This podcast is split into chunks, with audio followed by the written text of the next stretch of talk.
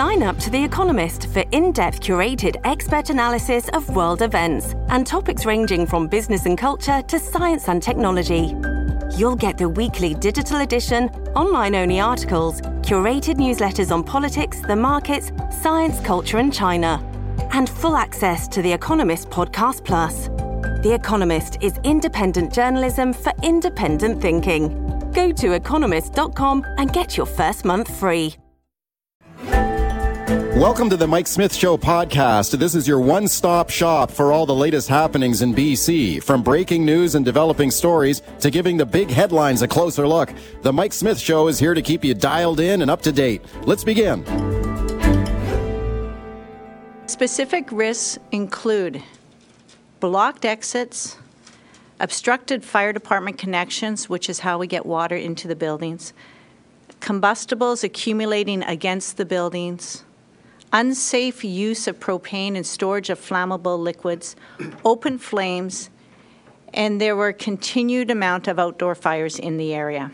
All right, good morning to you. This is Mike Smith. That was the voice of Vancouver Fire Chief Karen Fry speaking yesterday as police and city officials moved in to the Hastings Street encampment nearly nine months after her fire danger order to remove tents and structures from the sidewalk. Police moved in. The tents were removed. Let's discuss the operation now with my guest, Vancouver Police Chief Adam Palmer. I'm very pleased to welcome him back to the show. Chief Palmer, thank you for coming on. Good morning, Mike. Thank you. Happy to be here. Thanks for doing it. Let's discuss the operation here. This, there was obviously a lot of planning that went into this. Did you achieve your goals yesterday? Yeah, you're right. There was a lot of planning. I mean, this is something that's been discussed uh, on a regular basis over the past months. It's been a growing concern in the downtown east side. Um, city-led operation by City of Vancouver, you know, engineering and enforcing the fire chief's order, and VPD, of course, was there to stand by and keep the peace, as it, it's a dangerous environment down there. We wanted to make sure that everybody was safe. As far as how it went yesterday, we were met with some resistance. We did have, um, you know, a few incidents that were, you know, widely reported with um, some protesters and activists, and you know, hot coffee thrown on officers and a wrench thrown at officers, and some stuff thrown out of uh, second-story windows and stuff, but overall, um, things went quite smoothly. Not, not, a lot of issues, actually. Interestingly, with uh, with people in the tents, it was more some of the activists in the area. But about 67 of the uh, 81 tents were removed yesterday, and we're back down there again today with the city. Okay, so there's still tents down there. Yeah, there are. So not all of the tents. We weren't able to remove them all last night. So we did remove, like I say, 67 of the 81. There was about another dozen or so that showed up overnight. Um, so we'll be dealing with those as well as the ones from yesterday uh, today. Okay, what are your concerns there with people continuing to show up and, and pitch tents down there? Because we heard from a lot of people yesterday, residents in the neighborhood saying, look, this is not going to solve anything. You can move us along here today, but there's nowhere for people to go. They're just going to come back. Let me play a clip here for you. Christy Poirier, who is a, a resident in the neighborhood. Here's what she had to say, and I'll get your thoughts, Chief. Here we go. Where are you going to go? Uh, probably out back. I wait a day or two and I'll come right back. That's what we did last time. I've been I've been here for almost two years straight. Okay, he says, uh, "I'll go in the back and then just come right back. We're not going anywhere. Just going to go, go back." Your thoughts?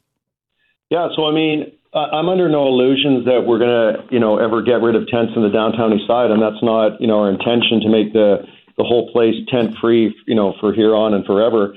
I think we have to be realistic. In the last um, you know, homeless count, and you probably know the numbers as well as I do from 2020. I think there was about 2,100 homeless people in Vancouver. So housing and homelessness is a huge issue in our city, in our province, and in our country. So this by no means um, was going to solve homelessness, and we expect, uh, of course, that there's going to be more tents popping up. The big issue that was arising down there was the decampment and the huge encampment that was, um, you know, building over many months.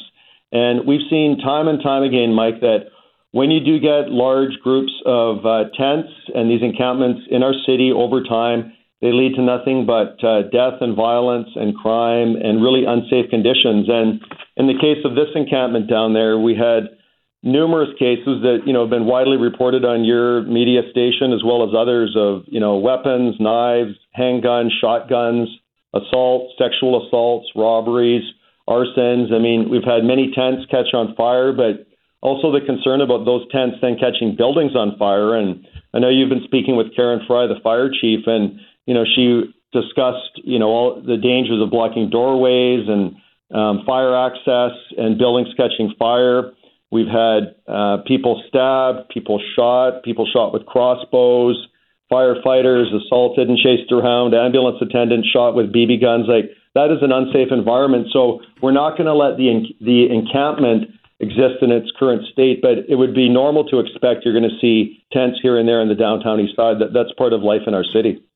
Speaking of Vancouver Police Chief Adam Palmer, you mentioned yesterday that there, or you mentioned there was some resistance yesterday during the police operation. Were there were arrests made? Is that correct? Yeah, there were three arrests made uh, yesterday, um, all assault related, some on officers. Um, in total, we had about 60 protesters that came out that were on the street that our officers uh, managed throughout the day, but three arrests in total. Okay, you make a distinction between the protesters and, and the residents of the people who are actually living on the sidewalk, right? There's a difference there. Like, are you saying that the people who were doing the assaults were the protesters? Yes, absolutely. So we actually had very little resistance from people in tents that were, uh, you know, camped down there. Uh, that wasn't the issue. The issue was sort of the the group of people that came down afterwards and were, you know, supporting uh, people that are living homeless. And everybody's got the right to protest in Canada, and we have no problem with that. And we're happy to facilitate lawful protests, but these were uh, largely people that were not um, from the tents themselves. Some of the protesters were complaining yesterday that their legal observers were blocked from going in and observing the police operation. Is that true? Well, when we first started the operation, we did have uh, um, some access was blocked off on the streets from vehicles. We had a pool camera set up for media. And shortly after that, actually, it was just opened up and people were freely walking around in there. So it was kind of a fluid situation. There was no intention to block out legal observers. And as you probably saw from the coverage, it, it was sort of you know open to anybody that wanted to mill around down there. But in the areas surrounding the you know directly around the the tents, when the city workers were doing their dismantling um, of those and packing up the belongings of people and um, storing them for them and moving them to another location, uh, you know, we didn't have people like peering over the shoulders right there at that moment. Let me play another clip here for you from one of the residents affected down there who was complaining that people were being told to move but not being given any place to go. This is Mike Irwin. He's a resident down in the neighborhood. Let's listen and I'll get your thoughts. They haven't specified where they're going to put all the people. They've just said that they're going to house their stuff in black bins and where are all the people going? They haven't said anything about that, right?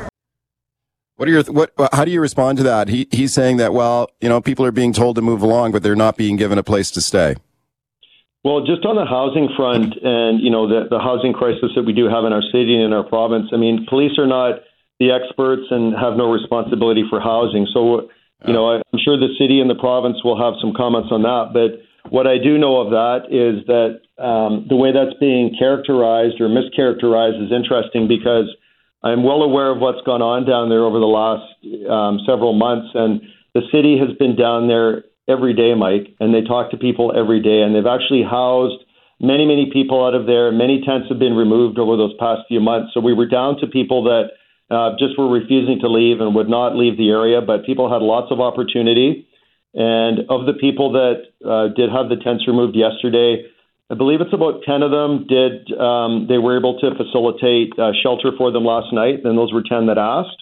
And then they were, the city was holding additional shelter spaces for people that uh, were leaving the encampment. So the city was making arrangements to help those uh, folks out. Last question for you. Will this reduce crime and disorder in that neighborhood? You described the assaults, the sexual assaults, the, the weapons, the fires. Will this reduce it in your mind, or does it just move it around somewhere else? Well, the encampment definitely will reduce things and will help things out because those encampments are nothing but hotbeds for crime, for fires, for sexual assaults, for you know very serious incidents. I, I thought it was interesting. The uh, Atira Women's Resource Center, who you know is a well-known service provider in the downtown east side, and they reported recently that 50 women surveyed throughout that encampment, 100% of them had been subjected to violence, including sexual assault. So I think that says a lot right there. We've got a third-party service provider providing that kind of data. So those encampments are not safe. They're full of weapons. 19 officers assaulted down there. Numerous uh, citizens stabbed and shot, and um, you know severely beaten over that time period. And I, it will help 100%. You can't have that critical mass in an encampment, and it just makes the city unsafe. Thank you for your time this morning. I appreciate it. You're welcome. All right, let's talk about the sorry condition now of 24 Sussex Drive in Ottawa. This is one of the best known addresses in the country. It is supposed to be the official residence of the Prime Minister, but newly released documents show the fourth four floor mansion is housing a large colony of rodents. That is just one of the many safety concerns with the building. Of course, Justin Trudeau uh, does not live there now. He grew up there when his father was prime minister, but in 2015, Trudeau moved his family across the street to Rideau College, Rideau Cottage, that is, on the grounds of the Governor General's residence. And 24 Sussex Drive has been empty ever since. Newly released documents here now from the National Capital Commission uh, says the house is in terrible shape. It is infested with rodents and mold. It is a fire hazard that is considered dangerous. This is a home that has hosted world leaders over the years. But now the rodent infestation so bad, according to these documents, that excrement and rodent carcasses have accumulated between the walls and in the attic and the basement. That's just the start. Then you've got the asbestos, the mold, the old electrical systems that have created a fire hazard. Pipes so old in the mansion that they could fail and trigger a catastrophic collapse. What should be done about this now? What should be done with 24 Sussex Drive? Do you repair it? Do you tear it down and build something else? Should we even have an official residence for the Prime Minister? I got Stefan Novakovic standing by to discuss. First, have a listen to some of these interviews. These are folks in Ottawa ask their thoughts on what should be done with the uh, the house. Here's what they said. The Americans have the White House. We have the Rat House. I think it should be renovated. I would say build new. Knock it down, keep whatever is that they have to preserve. Okay, it's a pretty sad situation. Let's discuss it now with my guest, Stefan Novakovic. Stefan is the senior editor of Azure magazine, which is an architectural magazine. I'm very pleased to welcome him back. Stefan, thanks a lot for coming on. Thank you so much, Mike. It's my pleasure. Okay, this is a really sad description of this home. I mean, we knew it was bad, but now we get these more detailed documents here, National Capital Commission, that show just how bad it is. Rodents, asbestos, uh, ancient electrical problems that create a fire. What do you, what goes through your mind when you hear the description of this building? That's a pretty sad situation. Well, Mike, like Canadians across the country, I was pretty shocked. I mean, and you know, I hope uh, nobody's eating while I say this because it's pretty gross, but they say that there's so much rat excrement and so many rodent carcasses in the house right now that it's not even safe to breathe in there. So, yeah. you know, I think it's a national embarrassment, uh, both for the office of the prime minister and for Canada as a whole, that we've let the house deteriorate to this condition. Yeah, the only way you could go in there now, according to this 73 page report here, is basically if you're wearing a hazmat suit because the, the air quality is so bad. So let's talk about some of the options here. If they were to repair this and restore 24 Sussex Drive, I mean, we're talking about this thing's a money pit. You know, one of the more recent estimates I saw, Stefan, would be like $36 million just to yeah. repair it. Probably higher than that now. What do you think? Well, you know, uh, I think when I first heard of it, first really started to dive into the issue of 24 Sussex a couple of years ago, I was fully on board with the idea of uh, repairing and renovating the residence um, for a couple of reasons. You know, uh, because it's a historic building, it dates to 1868. You know, we don't have that many buildings of that era of this size in the country, so it's worthwhile to preserve. And in general, sort of, it uh, tends to be more environmentally uh, friendly to renovate and preserve a building rather than to knock it down and build a new one in terms of carbon costs. But as time goes on, Mike, I, the, the, what we hear about the condition of the house just becomes more and more shocking. So at this point, that like the plumbing is so catastrophic, the rodents. I don't know if it's possible to really repair this residence at this point in a way that's a going to save money and b going to be like worthwhile from like a historic standpoint from an environmental standpoint. You'd probably have to really gut it and change it so much there would be effectively be a new house anyway. Yeah yeah, no, it sounds like a write off for sure. Like, it's a tear down, I guess, is what we've got on our hands here. Now, here's one of the other questions people ask. Why was this allowed to happen? Why was this home allowed to reach this sorry state? And the most popular theory is that there was no prime minister, there was no government in the past wanted to take the political heat, the political criticism of actually spending a large amount of money on a fancy home for the prime minister. Let's listen to Michael Wernick here. He's the former clerk of the Privy Council speaking on this point, Stefan. Then I'll get your thoughts. Let's listen. They've clearly always come to the conclusion that the backlash and abuse that they will take for spending money on the residence exceeds uh, exceeds the benefit of, of doing the renovation. And every government uh, going back to the 1990s has come to the same conclusion. Okay, do you think that's what happened? They were just afraid of the backlash from fixing it? Yeah, I think that's essentially true. I mean, if we sort of play it out in our minds, what would happen if Justin Trudeau tomorrow announced a $50 million renovation of 24 Sussex Drive?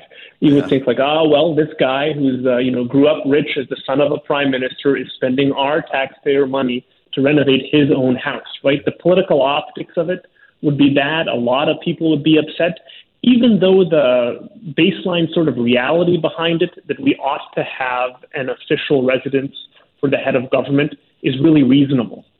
So yeah, they're scared to take the political heat. You know, when his dad was in office, Pierre Trudeau added a pool in the 1970s, and even that was a political scandal. Yeah, yeah, that's right. He took a lot of heat for that one too.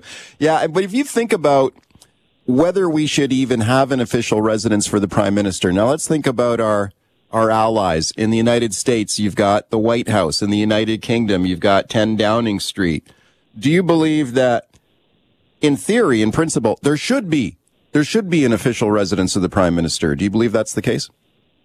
Yeah, I think so. I mean, the prime minister, first and foremost, is a public servant. It's a public office. And as the head of the government, I think there ought to be a public residence to reflect a public office. Because, you know, the prime minister, he's not our boss. We are all, as Canadians, in a way, his bosses. We're paying for it. We're putting him into that office. I think that's the right way to think about it.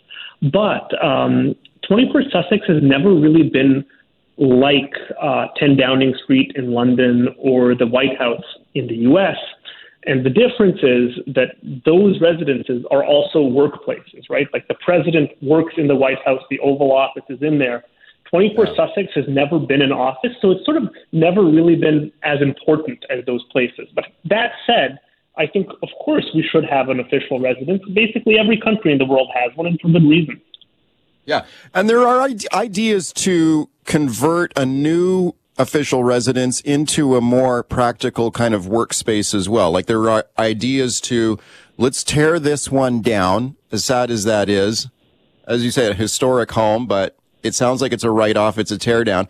Tear it down and let's start new. So you build a new residence and maybe what you could do is you could add on some meeting spaces, maybe a separate building that would have, there's an idea to put a conference center, a small conference center near the official residence. Uh, have a listen to architect Mark Thompson Brandt here on that point. Then I'll get your thoughts. Let's listen.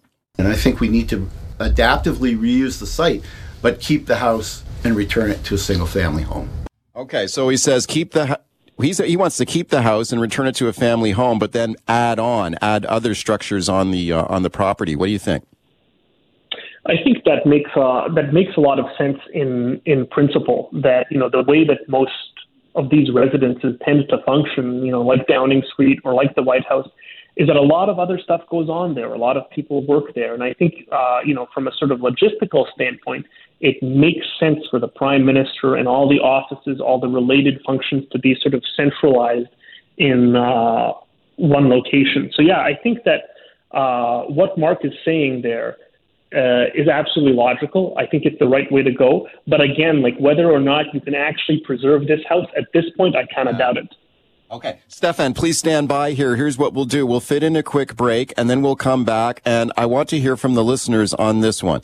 So like Stefan said, you're the boss of the prime minister at the end of the day. You own this building as taxpayers in Canada and citizens of Canada. What should be done with it now? Do you think it should be razed? Let's just knock it down, start over. It could cost what 36 million or more to repair it. Is it time to just forget about that and knock it down? Do you think they should repair it? This is an historic property built in 1868, 34 room mansion in Ottawa. Is it worth saving if it's going to cost that much money? Or should they knock it down, start over, build something new? Do you think there should even be an official residence for the prime minister? Phone me and tell me what you think about that. No matter what you think about Justin Trudeau, you think about whether we should have an official residence in the first place. I think it's justified. Have a listen to Trudeau here now. Just before we go to break here, this is Trudeau asked whether he thinks he will ever live in 24 Sussex Drive. Listen to what he says here. We are uh, looking into how uh, to maintain that particular piece of infrastructure. I am. Uh, you see yourself living there at any point? No, not really. Uh, it's uh, it needs an awful lot of work, and uh, I but think someone's got to make that decision. Somebody does, and we've uh, turned to Maybe experts, you? and we've turned. Well, you know, there's a real challenge in this country of uh, anything that a prime minister decides for, uh, you know, that they could potentially benefit from. That's one of the reasons why the house has been run into the ground since since the time I lived there. is that no prime minister ever wanted to spend a penny of taxpayer dollars on upkeeping that house. So I'm fairly resigned to not living in that house or for not, the entire term. All right, let's talk about your day in court. If you get a traffic ticket and you decide to fight the power and go to court, try to overturn that ticket, how easy is it to do that? I once had someone tell me if you ever get a traffic ticket, let's say for speeding, you should always plead not guilty because if you go to court and the police officer does not show up, which happens maybe more than we think, then the judge will throw the ticket out. You beat the rap. Is that true? Or is that an urban myth? Let's discuss with my guest, Kyla Lee, traffic lawyer, Acumen Law. Hi, Kyla. Hi, Mike. Thanks for having me. Thanks a lot for coming on. So I follow you on TikTok, and I, I anyone out there, if you're on TikTok, you should definitely follow Kyla. It's really, really good follow on there. And you had a TikTok about this the other day, right? Tell me about that. Yes. So um, I, I guess I got a little bit tired of uh, of hearing from people that you know you can just dispute your ticket, and most of the time the officer's not going to show up, and your ticket will just automatically be thrown out. Um, and I wanted to sort of dispel that myth because it's a little bit more complicated than people make it out to be. Okay, so what is the reality? That does not happen then? It doesn't happen as often as you may think. I mean, there okay. are cases, obviously, where police officers, you know, they might end up having to respond to a serious incident on their way to court and not make it, or they may get sick and not uh, send anyone to adjourn it. But the majority of time, police officers are going to be in court. And this is because the court actually has access to the police officer's schedule. They know when the police officer is on duty, and tickets are scheduled for that police officer when they're supposed to be on duty. They also schedule multiple tickets for the same officer at the same time.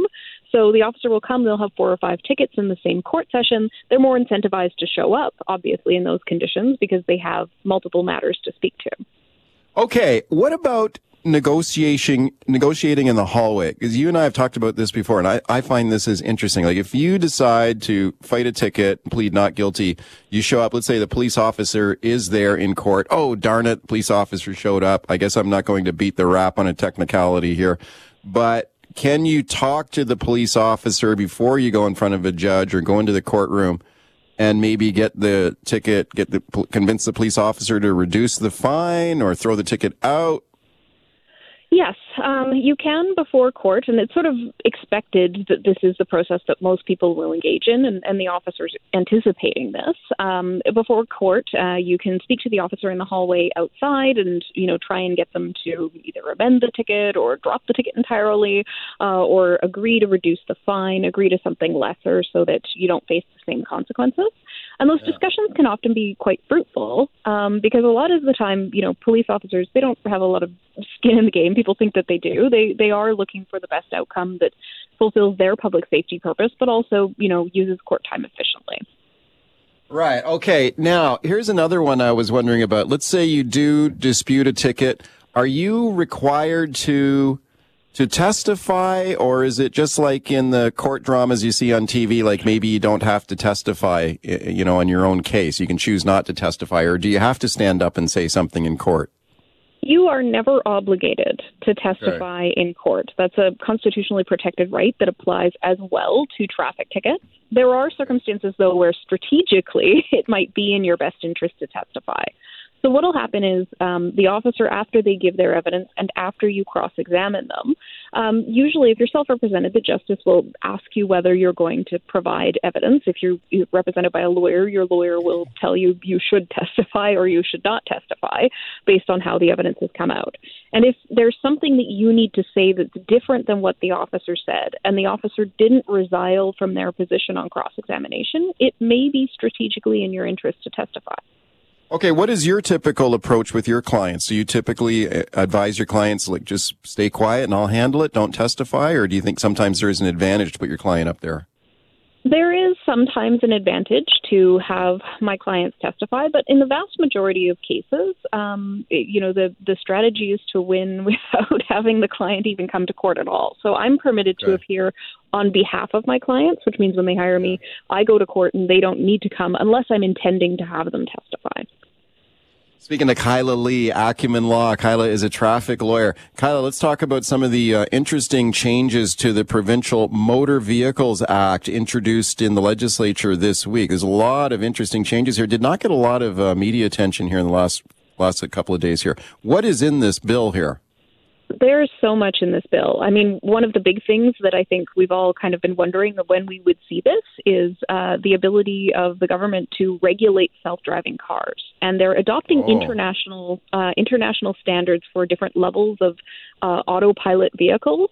Um, there is a blanket prohibition on anything that is like an autonomous vehicle, but um, they they have a um, a mechanism set up to allow them to regulate the use of self-driving cars in the future without having to pass additional changes to the Motor Vehicle Act. So this will be very interesting to see. Okay, it sounds like maybe this is some preemptive legislation. Like right now, like a self-driving car is not legal right now. Is that correct? You can't put a self-driving car on the road right now. Well, there's not really anything that says anything specific about it in the Motor Vehicle Act. So this will be, mm. if these changes are passed, this will be the first actual prohibition on it. Um, obviously, it is prohibited in the sense of interpreting all the other provisions of the Motor Vehicle Act creates a de facto prohibition, but we will have an outright prohibition on it, except with exceptions approved by regulation. Okay, this is one to watch for sure because this is looking forward to the future here as well. What about safe passing and following distance for, with cyclists on the road? I mean, this is an, another one you hear about all the time. They're changing. There's some proposed changes to the law on that. Yes, so they've created a definition of vulnerable road users, which includes pedestrians and cyclists, and they're now mandating a minimum one meter passing distance when passing a vulnerable road user and a three meter following distance when driving behind them. And they've also created exceptions to prohibitions under the Motor Vehicle Act that um, say that you can't uh, cross a solid line or a double solid line, you can't make an, uh, a lane change in certain circumstances, to exempt those in circumstances where you need to do it to maintain a safe passing distance. Okay, that's very interesting. So a one meter, there would be a minimum one meter passing distance if you pass a cyclist. Is that like what is the what is the dis- minimum distance now, or is there one? There isn't a minimum minimum distance Okay. now. Right now, uh, cars and cyclists are both required to ride as or drive as far to the, the their respective sides of the road as possible, and that's and that's basically it. Okay, what do you think of that one meter passing rule? Does that make sense to you? Uh, I mean, it makes sense certainly for safety. I am um, concerned about the way that it's going to be used in cases where cyclists aren't adhering to their continuing obligation to ride as far right as practicable. Um, that it could cause some, you know, significant traffic snarls. Um, but I mean, I guess we'll see how it plays out in uh, in you know reality when if and when it passes. It sounds kind of common sense to me. Like I can't imagine passing a cyclist less than one meter. I think that'd be a little hazardous. It, it certainly it's certainly unsafe, and you know I think most drivers are trying to give cyclists uh, the room that they need. I think of Oh, yeah. situations like you know, for example, Kingsway during rush hour. If there's a cyclist in the right lane and you've got three lanes of you know of slow moving traffic, um, you know, making that pass with one meter is often very difficult because the lanes don't give enough enough width to make that happen. Right. Um, you know, and that's that's where I'm I'm concerned that this legislation doesn't necessarily reflect the reality of of rush hour driving. Okay, here's another one that's in this bill, and we've talked about this on the show recently, especially with some of the, the deadly accidents involving trucks that we've seen, in, especially in the interior on Highway 5. So listeners in the interior will be familiar with that, those Highway 5 accidents. And I've spoken to a bunch of mayors out there who are asking for a safety crackdown on this, this one lane highway. And one of the ideas that's frequently brought up is a speed limiter, a speed limiter on trucks. So you'd actually physically have a, a limit on how fast that truck can go. Right. So you can't go any faster. Even if you put the pedal to the metal, you still wouldn't be able to go over a, a maximum speed. Is that how a speed limiter works, Kyla? That is how a speed limiter works. It essentially would uh, cap the speed of the truck at the maximum speed limit uh, determined by regulation. It'll probably be 120 kilometers per hour because that's the maximum speed on, on any highway in BC. Um, but the speed limiter is very interesting because not only does the legislation require this on any vehicle with a gross vehicle weight over 11,000 kilograms um, that's manufactured after 1994 with an electric engine, it is also requiring it. Um, uh, requiring uh, drivers of those trucks to permit police officers to enter their vehicle without a warrant, to search for the speed limiter, to search for information to show that it's active and in use, and to seize any data from it at any point. Wow. What kind of data would be on there? Well, there would be data about when the speed limiter is activated, what speeds the vehicle was uh, driving uh, at Whoa. at particular points in time. So it can tell a lot of information about a particular vehicle. And in cases Oh. of accidents, it will give uh, pre crash data that may also reveal information about how the accident took place. All right. Lots of calls to traffic lawyer Kyla Lee. Let's get right at it here. Walter in Victoria. Hi, Walter. Go ahead. Hey, um, so I'm just wondering. Often, like I'm in slow-moving traffic, and I got bikes zipping beside me, like within inches of my vehicle. So would this one-meter rule also be enforced on them if they're passing me? Oh, oh, does it work both ways, Kyla? It it does not work both ways. It's the Oh. obligation of the driver to give the room to the vulnerable road user. Yeah. Okay. Walter, what do you think of that? Uh, yeah, I think it should should obviously go both ways. Yeah, I know. But if let's be honest about it, though, if someone on a bike hits your car, you're not going to have too much trouble, though, are you? I mean, isn't it the the vulnerable? Like like you said, Kyla, like a cyclist. How did the government define it? A vulnerable. Vulnerable Vul- road user. A vulnerable road user is the government's official definition. So, Walter, what do you think of that? They're vulnerable, aren't they? Uh, I agree. I agree. They're vulnerable. I think they're just they need to be rules enforced for them as well. It needs to be equal both ways. Okay. Mark in Nanaimo. Hi, Mark. Go ahead. Hey, Mike. Thanks for taking my call. Sure, sure. I, uh, I'm talking about the speed limiters. I've been in. I've worked for a trucking company before that's had speed limiters, and when you're going down a two-lane highway and you need to pull out and pass because the other guy's going below the speed limit, because you're limited to a certain speed, sometimes it's not safe to be able to finish that pass before you're out of the area where you're allowed to do it. And what is the what is the allowable speed limit over the speed limit to pass, or is there one? Okay, that's an interesting one. Maybe the speed limiter could actually make things more dangerous in that situation. I mean, in theory, it could, although there's never uh, an uh, allowable speed limit over the posted speed limit just because you're doing a pass. The only time would be if, if you were raising a defense to a charge of speeding that it was necessary for you to speed to protect yourself and, and your life and your safety. Yeah. Yeah, but of course, if you've got a speed limiter in the vehicle, it, you're out of luck, aren't you? You can't speed up. You can't speed up, um, although I, I believe there might be ways to override it um, Okay. manually in those circumstances. I, I would imagine that that technology exists because there is an obligation uh, to allow police officers to inspect that it's actually on and working at the time. Oh, that's interesting. Okay, Richard in Vancouver. Hi, Richard. Go ahead.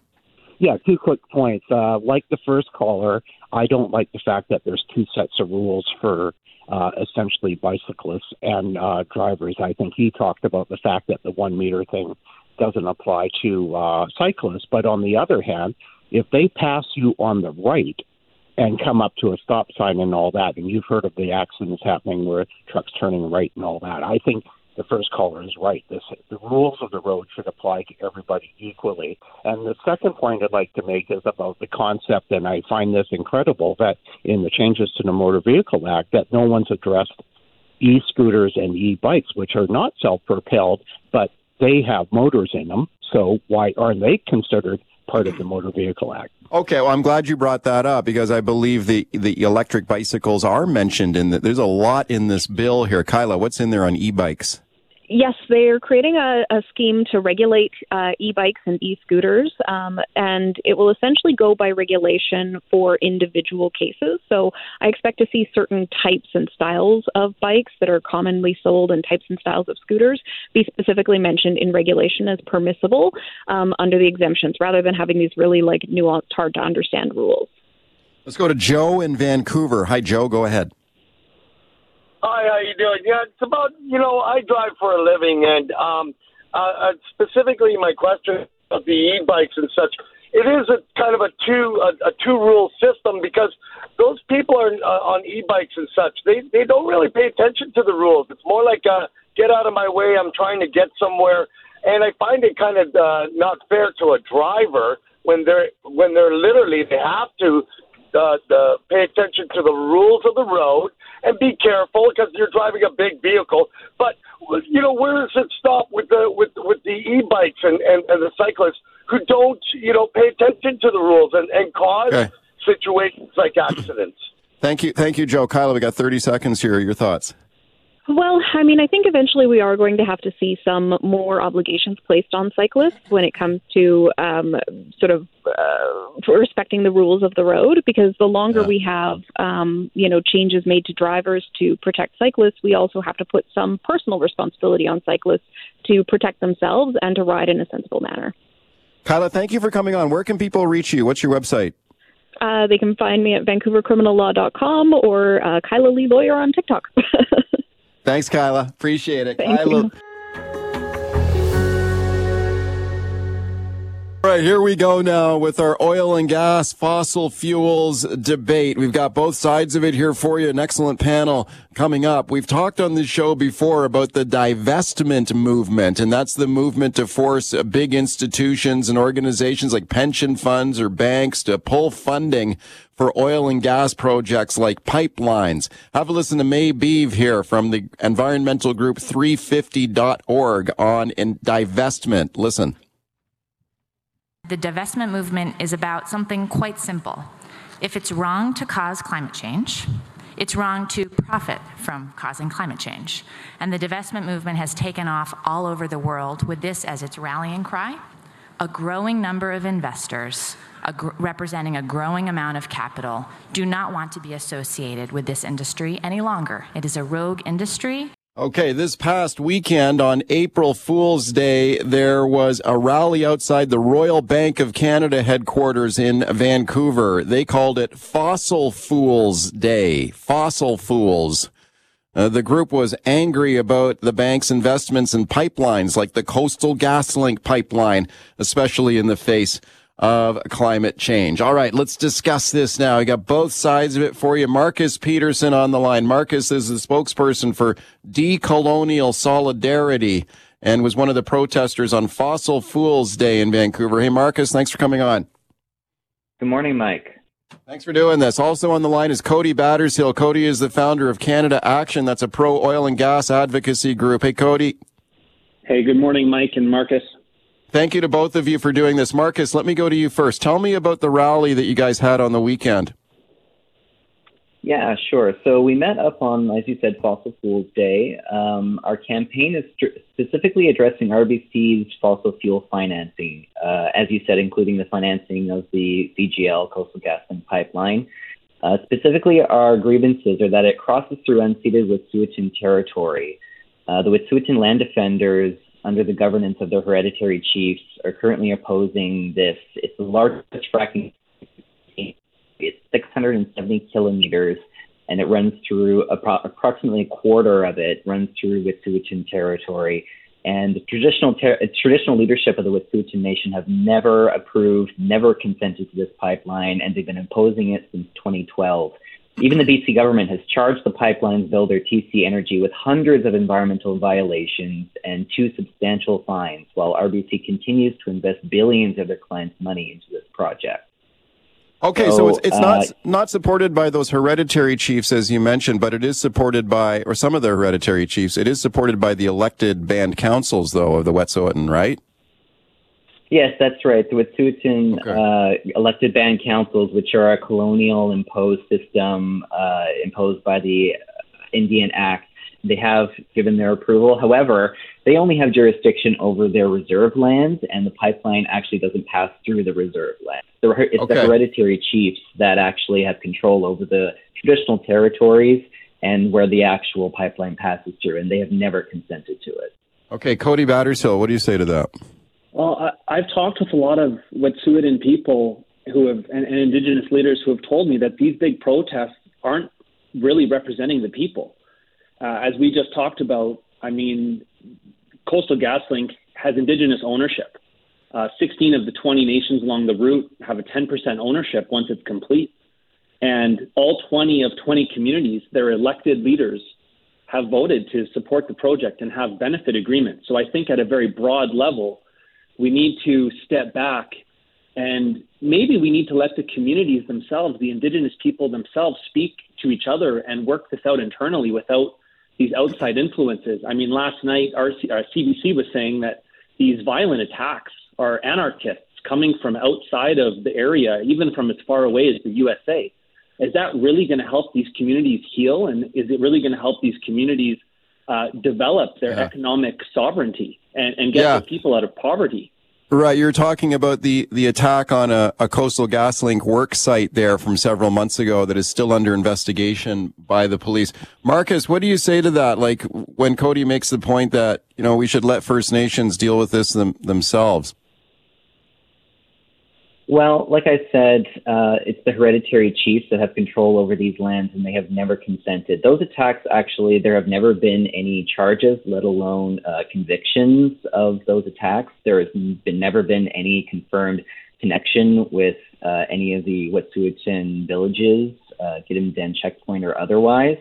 Um, the recent raid just last week, uh, the violent militarized uh, uh, invasion of Gidimt'en village sites and arrested five land defenders, mostly of whom were Indigenous women, including Gidimt'en Chief Woos's daughter, on behalf of the RBC funded pipeline, was uh, completely irresponsible. There was no connection, no actual uh, evidence provided. They couldn't even finish reading the uh, the, the charges uh, or the reason why they were arresting these people. They just barged in. So you know, we believe that this is a classic divide and conquer tactic. Um, it's it's uh, you know been done many times before with many other nations that the oil and gas industry provides some uh, benefits to some nations to the detriment of others. And we're not here to criticize. I'm not here to criticize the decisions of certain nations to survive. No one should have to make these kinds of decisions facing down assimilation, colonial destruction, and environmental racism. These are difficult decisions that are made in times of crisis, and I just hope that we can work together more Okay. in the future. Cody, what do you say to that? Well, there's hundreds of indigenous workers that are working on this pipeline, and I think everyone listening would agree that when you go to work, you have a right to be safe. We've got the federal Liberal government supporting this project, the BC government supporting this project, and we have all of these different First Nations along the route, workers, businesses, uh, working on this project. Uh, we have seen on the CBC video from Rob Brown just last night some of the leaders of some of these protests who invited anarchists to come to the area.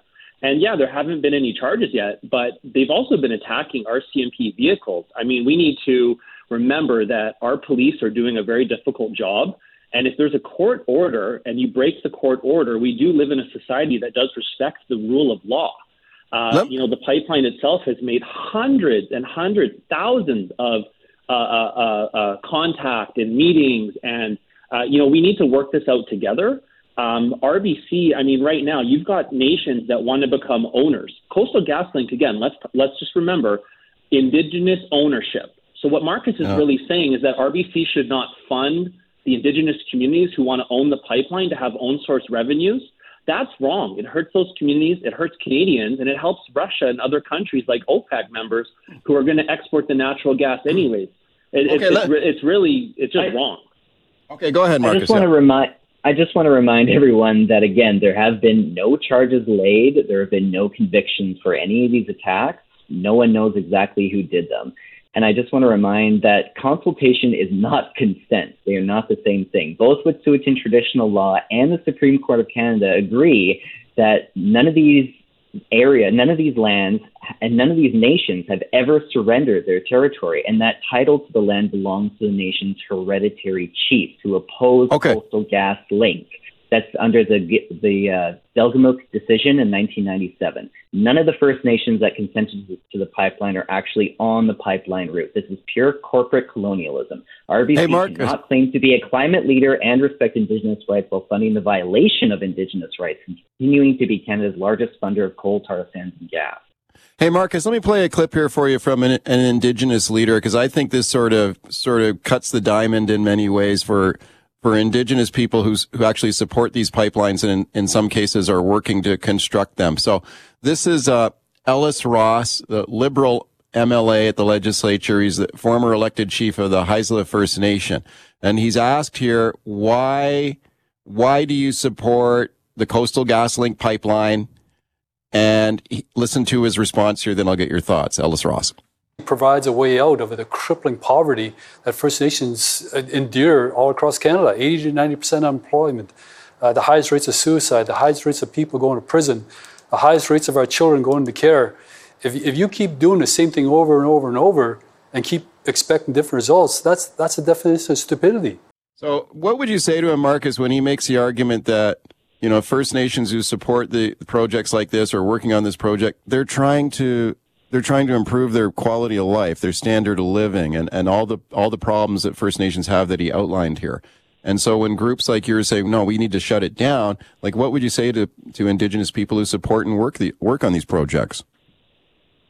Eventually, we are all going to have to transition away from fossil fuels. The latest IPCC report says that projected, projected CO2 emissions from existing fossil fuel infrastructure without additional abatement would exceed the remaining carbon budget for 5 point- 1.5 degrees uh, Celsius warming. We have a rapidly closing window of opportunity to secure a livable and sustainable future for Mar- Marcus, you didn't answer the $10.8 billion in 2022 alone to companies involved in fossil fuel expansion. That's a 45 Mike, I gotta increase over two, 2021 levels. Look, a just transition must be just that. It has to be just to succeed. We need everyone on board, all Canadians, Indigenous nations, unions, workers, everyone who has a stake in a habitable future. We need good paying, future-proof jobs and adequate funding for reskilling and train, training Okay. programs. According to some estimates, 90% of oil and gas jobs can be transferred to clean energy jobs. We could Okay. gain 700,000 energy jobs in a net zero world. Like this is a net positive if we just Cody. move away from fossil fuels. Okay, let's give Cody, Cody a chance here. Cody, a brief reply, and then we got to fit a break in here. Go ahead. Marcus didn't answer the question. He's pro poverty. We've got these Indigenous leaders talking about getting their communities, uh, giving their communities an, a chance to succeed, a chance to advance. And the reality is, we need all energy sources. So just picking winners and losers based on some hereditary chiefs versus all these other indigenous communities. What about Haisla? What about the Cedar LNG? What about Ksi Lisims? What about all of this support? These First Nations are becoming owners. They want to attract investment. They want equity in major deals on their territories. And these protests damage their ability to get funding. It's really okay. unfair. James and White Rock. Hi, James. Go ahead. I I was a former oil worker in my younger years, and the amount of money you can make without an education on the oil patch supersedes any environmental job that you can get in the industry. Your average solar panel installer makes forty grand a year. Your average rig worker makes ninety thousand in seven months.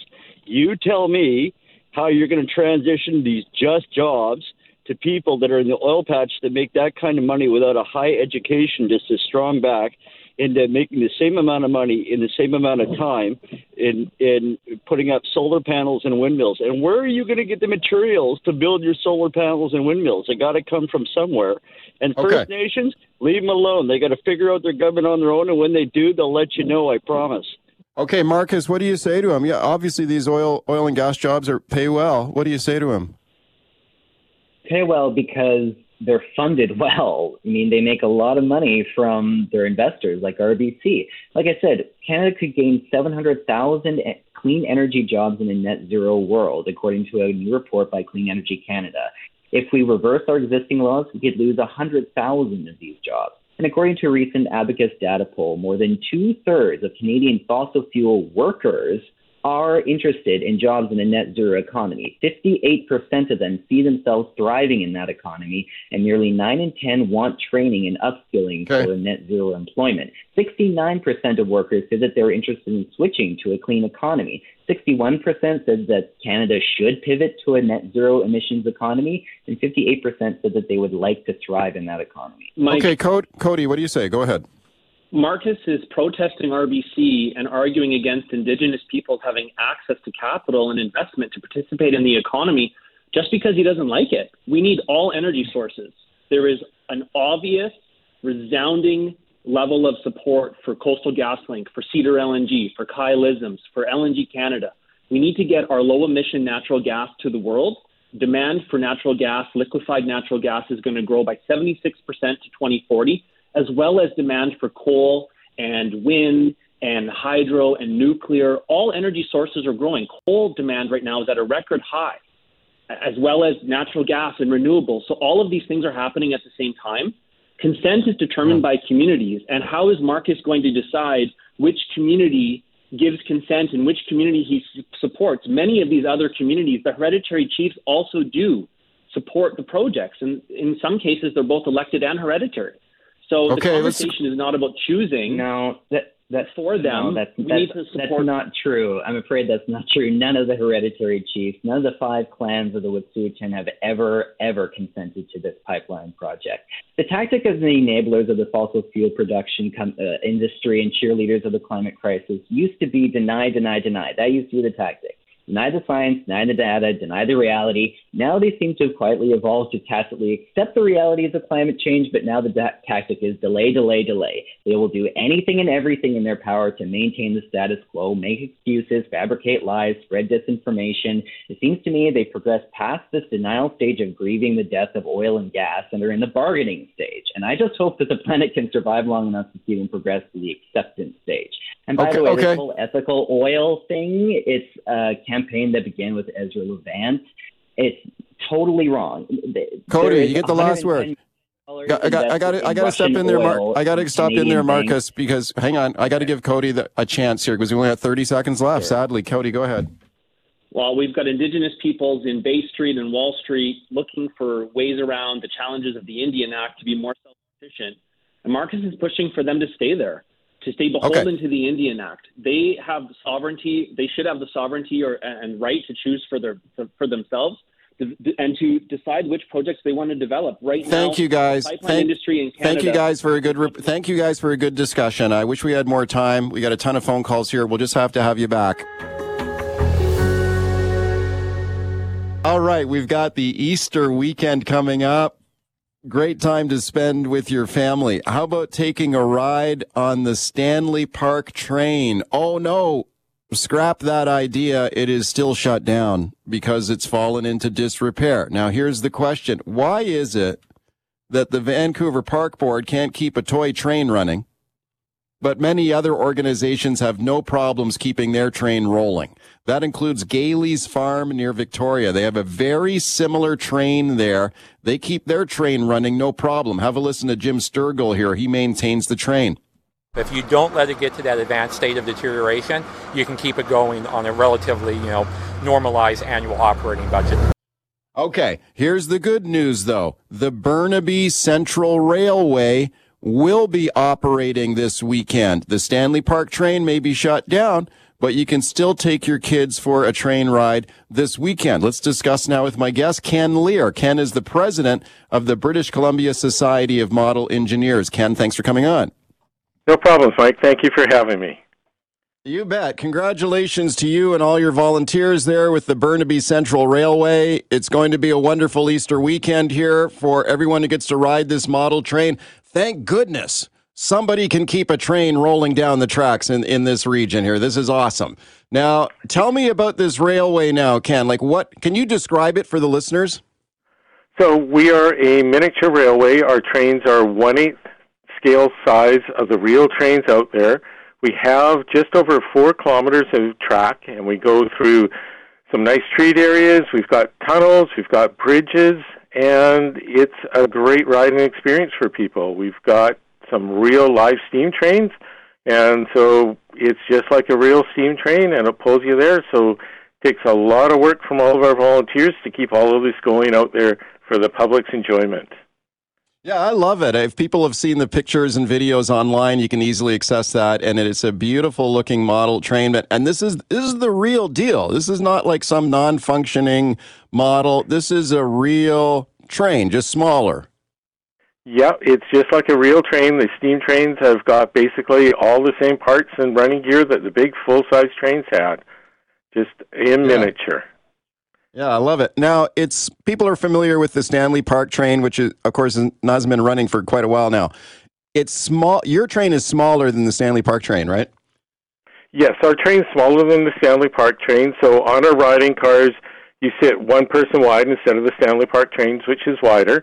And you're closer to the ground. It's a really good riding experience for everybody, and everybody's welcome. Young kids up to you know the 94 year old kids are welcome to come out and ride as well. Okay, the whole family can come out and ride the train. I, I love it. And you mentioned that. Did you say is it a steam train or a diesel train? Like, how, what's your power source?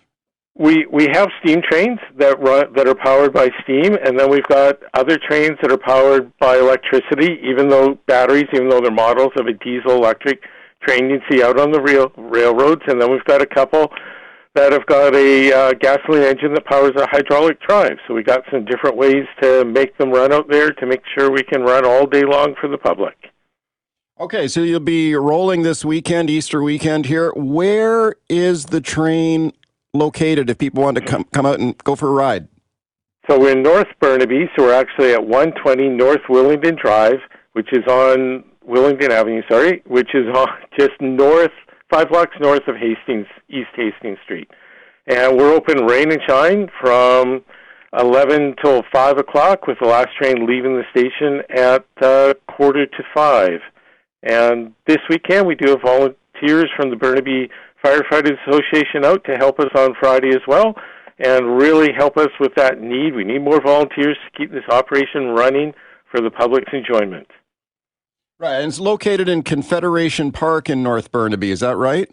Yes, we're the back back right. end of north end of Confederation Park. Okay, that sounds like a, an awesome location. How much does it cost? Is there a charge to ride the train? There is a charge for everybody that's three years old and up, it's four fifty per ride. Or if people want to come back lots, they can buy a ten ride pass for forty dollars. And okay, the ten well, ride uh, passes are good all year long; they don't expire. Well, that sounds like a bargain to me. I'm speaking to Ken Lear, president of the British Columbia Society of Model Engineers, and he and the, his volunteers are running the Burnaby Central Railway in Confederation Park. Does it take a lot of work to keep the train rolling? How many volunteers do you have? And you know, this is this requires some know-how, right, and skill to keep this train rolling. Oh yeah, it's it requires a lot of volunteer hours. We're there all year long maintaining the grounds. A lot of our trains we have to custom make the parts. We got people working on our machine shop and just even running the trains we take we need about 800 person volunteer days just to keep the trains running for the public during the hours and then off season is the grounds maintenance of our track and maintenance of all of our rolling stock. So there's a lot of work for volunteers. Right, and you welcome volunteers to come out if they want to get involved, right? You, as you touched on there.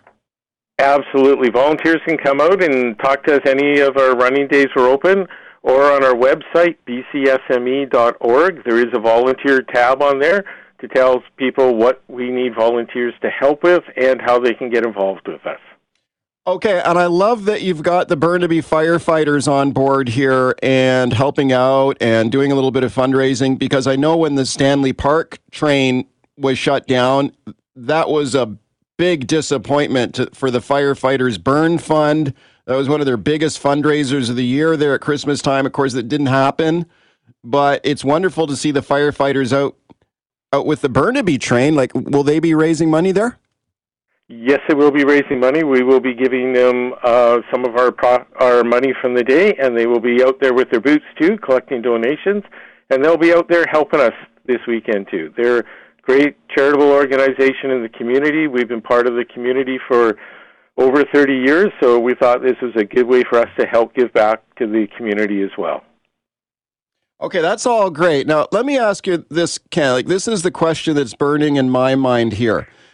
Why is it that you guys and your vo- a bunch of volunteers can keep your train rolling, but the Vancouver Park Board you know, with a budget and the hundreds of millions of dollars and hundreds of staff, they, they can't keep their train rolling. I mean, what do you have any thoughts on that? Like, how come you guys can do this and they can't?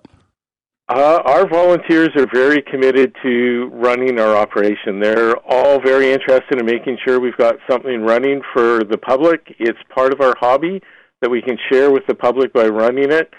I mean, we put in lots of volunteer hours. We've got our volunteers are there all the time, and we're dedicated to making sure we can keep this running for the public as a as a cost friendly way for public to come out and enjoy themselves for the day and share our love of trains with everybody. Yeah. No, I, I think it's fantastic. What do you think of the Stanley Park train being shut down for so long? Uh, I think it's tough. I mean, I remember riding as as a child many years ago and really enjoyed it. So, you know, I hope one day it can get up and running again. And uh, um, it's missed by the public, I'm sure. And hopefully, if people are really missing that, they can come out and ride with us for a while. Yeah, yeah. At least you guys have your train rolling, so people yeah. can get a ride with you guys. Like, do you think? I was just wondering, like, your people are, you guys are passionate about trains. Um, you know, maybe oh. Stanley Park. Stanley Park should bring some volunteers in there. Maybe you guys could get the Stanley Park train running.